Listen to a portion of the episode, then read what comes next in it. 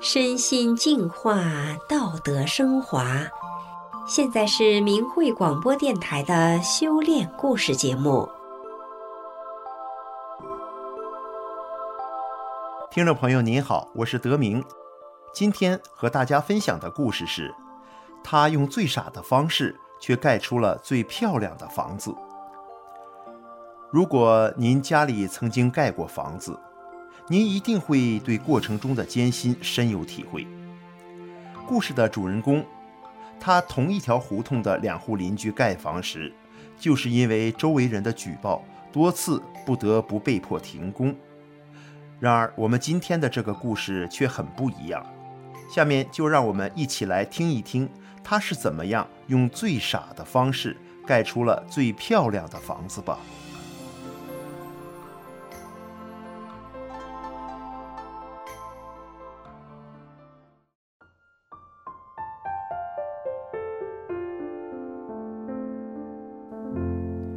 我叫童心，家住在北京，今年快六十岁了。我们一家三口生活的挺幸福。儿子大学毕业，已经工作几年了。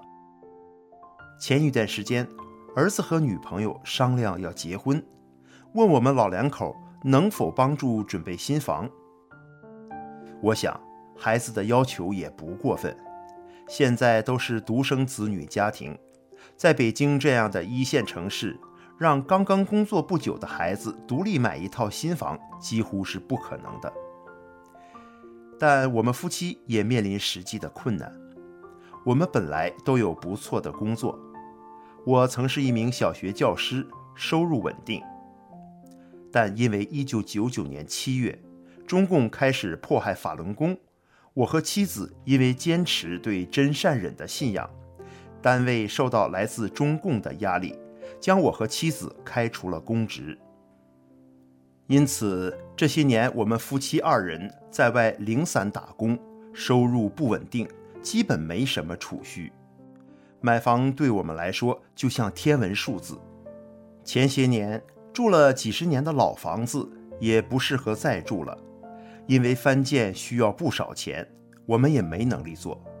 后来我们一直在外面租房子住，但现在孩子要结婚了，我们夫妻俩商量了一下，觉得把闲置不用的老房子翻建一下，给他们当新房，应该是最经济和最可行的办法了。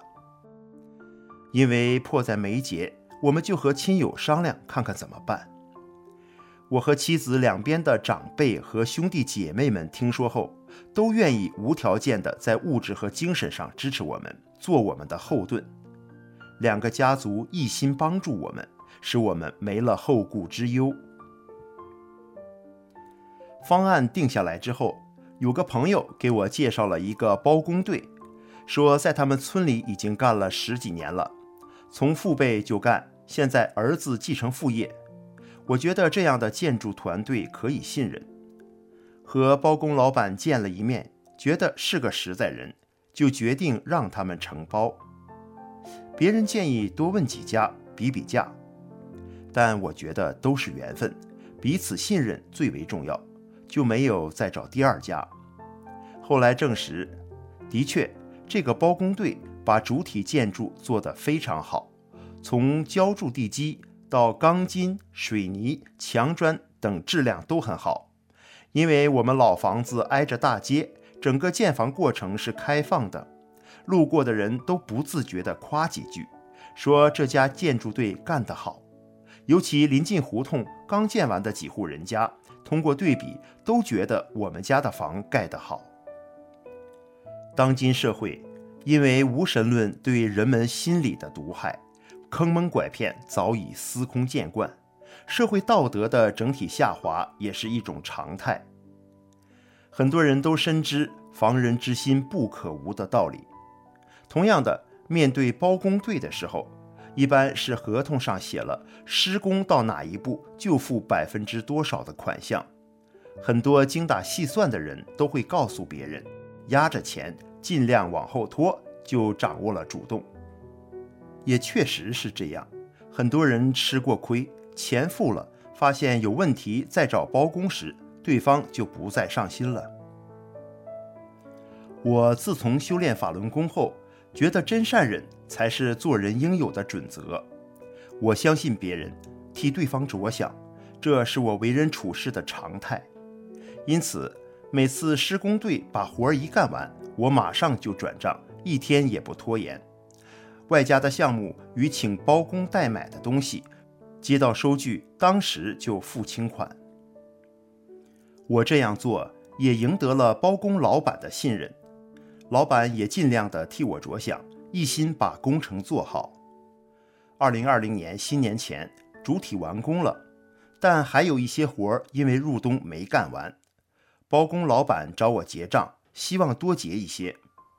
当时安装门窗的。安水电的人恰好在场，看到我痛快地结了全款，都很佩服。因为以往的客户都是以各种的借口拖欠不给。在结账前，我和包工老板谈了好一会儿，不是谈钱，是讲法轮大法的美好和中共迫害的邪恶，讲善恶有报是天理，所以入党、入团、入少先队时发的毒誓很危险。当天灭中共的时候，善良人不应该陪着中共去殉葬。在听明白我讲的意思后，老板决定退出中共的党团队组织，为自己保平安。我发现，在我家施工的农民工们，他们每天一早起床，来不及吃早饭就开始干活，直到中午十二点才吃午饭。于是，我就给他们多加点肉。增加些营养，增强体力，或者是在十多点钟的时候加点火腿肠、鸡排、汉堡等吃的，让他们充饥。有时也买些香蕉、橘子、苹果和梨等等水果。我是发自内心的关心这些农民工。做防水、安护栏和安水表的人，按合同是不用管饭的，但我也给这些工人准备了午饭，这样。他们可以省点钱，也可以吃得饱一点、可口一点。我的真诚相待、尊重工人，使整个施工现场经常洋溢着欢乐祥和的气氛。我们家是胡同口的第一家，为了大门外少出一级台阶，我们就在大门里做了个坡。虽然自己有点不方便，但外面胡同宽了，街坊们都很高兴。附近有好几排房，邻居之间都是墙挨墙。老房是这样，盖新房还是这样。我们家主动往回收几十厘米，和两家邻居的房子拉开距离。两家中间可以过人、走水、通风、采光和维修，对大家都好。南邻北房留了两个后窗户，南墙上面需要雨搭防水。如果做一个贯通的话，我们家就可以放许多东西。为了不影响邻居，我就选择对着窗户的部分不做雨搭。虽然自己不方便，但这不会打扰到邻居。我们老房子在城区的最中心，拉砖的大车白天进不来，只能在晚上卸砖。我就白天提前和邻居们打好招呼。说明为什么这样做。很抱歉，晚上会打扰到大家。有一天，送砖的人晚上才来电话，我就去挨家通知。有一间临街出租屋的女主人说，家里有重病人卧床，第二天还要去医院。我心里想，人命关天，这是最大的事。于是我就赶紧打电话联系送砖的人，改了送砖的时间和存放地点。以免打扰到病人。在拆旧房以前，需要清理旧物件，如石棉瓦、柜子、小床、抽油烟机、煤气灶、电线、电器、建材等等。我就让街坊邻居捡有用的随便拿，最后再卖给收废品的。大铁门被人要走，安到农村的家里。连小花园的土都有人挖去种花，邻居们都非常高兴，都觉得我热情爽快、实在厚道，是值得信任的人，邻里关系更加和睦了。原来一排房有七家，共享一块水表，每月一家轮流查分表核算水费。我家建房的用水量大，我就把水费全包了。六家邻居三个月的水费都免了。有的邻居客气地说应该自己交，我就说这是小事儿，盖房方方面面会打扰到大家，特别感谢大家呢。疫情期间，胡同里的水管漏了，跑了几百吨水，大家都很着急，各处反映情况。几家商量，到自来水公司申请减免水费和重新安装七块新表。我开车带着几位大嫂去找有关部门，路上大家商量，如果安装新水表，材料费和工钱均摊没有问题，但挖新表井可能就要几千元钱，有的家可能不会同意。我说，为了今后方便，如果有谁家不能接受这个井钱，我家可以出。看到我的态度，大家更有信心，说不能由我们一家出。最后，我领回了申请表，七户人家都痛快地签了字。砌外墙的时候，一个小工主动说起了法轮功。我问他怎么知道的，小工说是几年前在火车站看到过介绍法轮功的资料。小工说他有一些疑问，我就借着这个机会。用我的切身经历，让他明白了这场迫害的真相。做外墙喷涂的小伙子是辽宁人，疫情爆发后，他来北京打工，门窗都封好了，干了一天。第二天早上，小工的健康码变了，小区就不让他进来。原来沈阳有疫情，沈阳的疫情升级了，小工得在家隔离，这样。我的房子没办法开门窗通风，空气不好。但是我没有要求包工老板换人，也没有催他们，还安慰小工说不要担心和着急。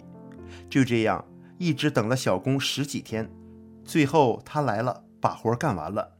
干活的时候，我给小工做午饭，和他聊天。小工也听明白了法轮大法的美好，以及中共对信仰的践踏、对民众的迫害。他高兴地退出了中共的党团队组织。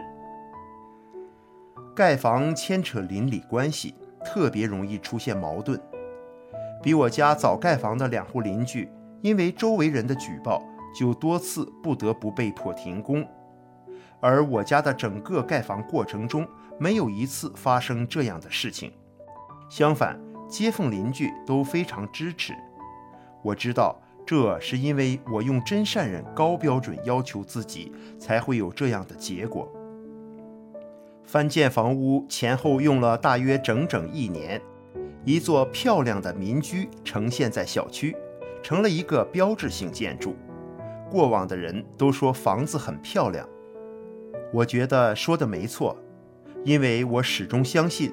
老天不会亏待善良的人。听众朋友，今天故事的主人公翻建老房的过程，您是不是也觉得有些傻的可爱呢？善待他人得善报，原来傻人有傻福也是有道理的。好，今天的故事就讲到这里，感谢您的收听，我们下次再见。